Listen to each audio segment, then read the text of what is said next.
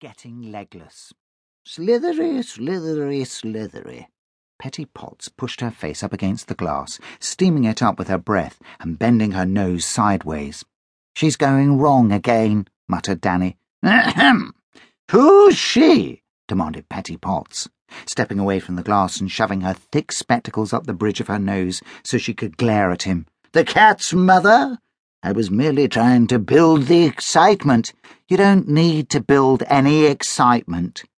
Josh pointed to the enormous snake on the other side of the glass. You're just about to switch me and Danny into one of those. It doesn't get more exciting than that. Although we're not sure why you want to do it here, Danny added. They were in the reptile house at the Wilderness Zoological Park. I mean, surely it would be safer to do this switch in the lab. It would, Petty said, but I'm working on a new theory.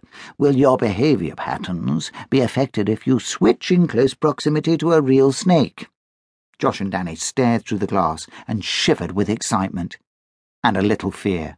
On the far side, a yellow and black scaly face rose up, staring back at them through almond-shaped eyes. A black forked tongue waved in the air, trying to scent them. A yellow anaconda, read Danny, peering at the little information plaque next to the display.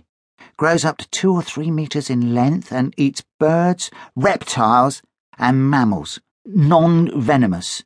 Kills prey by constriction. Not large enough to kill humans. Ah! He turned to Petty. I want to be large enough to kill humans. Why can't I be large enough to kill humans? It's not fair. Josh thwacked the back of his twin brother's head with a rolled-up Wilderness Zoological Park souvenir guide, briefly flattening Danny's spiky blonde hair. You're not planning to kill any humans, are you? So it's not really a problem. I know, patted Danny. I'd just like to know we could if we wanted to, which is precisely why you're getting this switch spray, Petty said, holding out a small white plastic bottle with a spray nozzle on the top.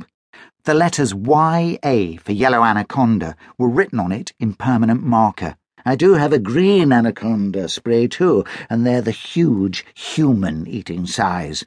But that's for later. For now, I don't want you getting overexcited and deciding to crush me to death on a whim.